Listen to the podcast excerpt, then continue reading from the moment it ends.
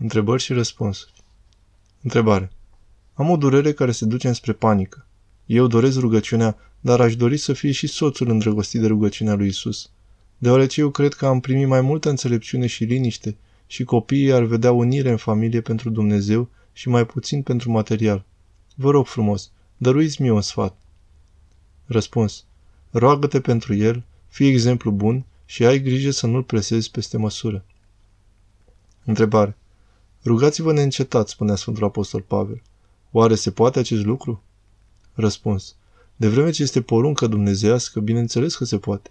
Dumnezeu nu cere lucruri imposibile. Este imposibil fără harul său. Asta da. Întrebare. Părinte, de ce uneori simt un minus de ființă ca un gol? Răspuns. Sunt multe cauzele.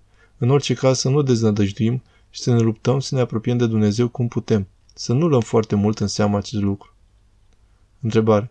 În cazul unei persoane care s-a cununat a doua oară, deci are cununie de două ori, va merge la judecată cu vreunul dintre soți? Răspuns. Fiecare va merge singur. Toți oamenii sunt singuri la judecată. Întrebare. Cum ne curățăm sufletul de patim? Este suficient să ne spovedim sau ce trebuie să facem? Răspuns. Spovedania este esențială, însă e nevoie și de atenție astfel încât să poți lovi în patim. Pentru asta e nevoie să tai din griji, din informațiile care vin la tine. Întrebare.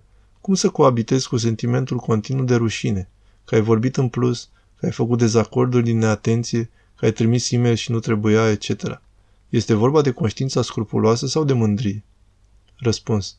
Este vorba de mândrie și de prețuirea distorsionată de sine. Să fim smeriți și să avem încredere în Dumnezeu. Întrebare. Cum să reușești să nu mai fii ironic?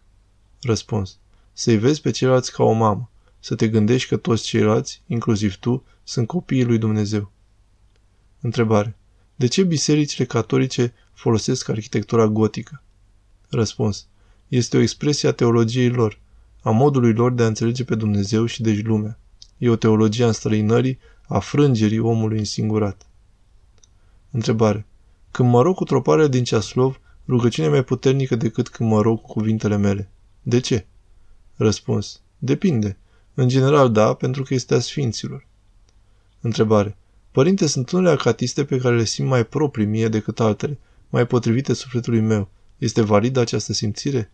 Răspuns. Da, este validă. Îți arată harul încotro să te îndrepți.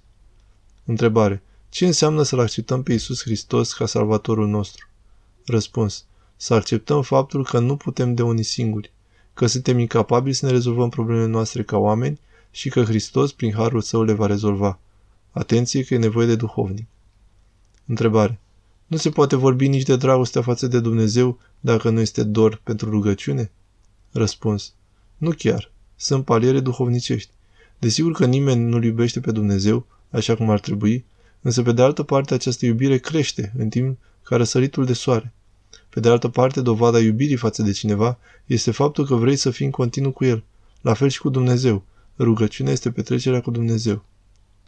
Întrebare. Ce putem face dacă rostirea rugăciunii lui Isus e însoțită de neliniște, agitație, în special în momentele în care nu ne putem aduna mintea? Răspuns. Să insistăm și să avem răbdare. Să nu lăsăm. Să plângem înaintea Domnului. Întrebare. Plânsul duhovnicesc e diferit față de cel pe care îl cunoaștem noi? Răspuns. Da. Este foarte catifelat și smerit. Întrebare. Părinte, cum să fiu mai atentă la rugăciune? Răspuns. Să tai grijile și lucrurile care te atrag.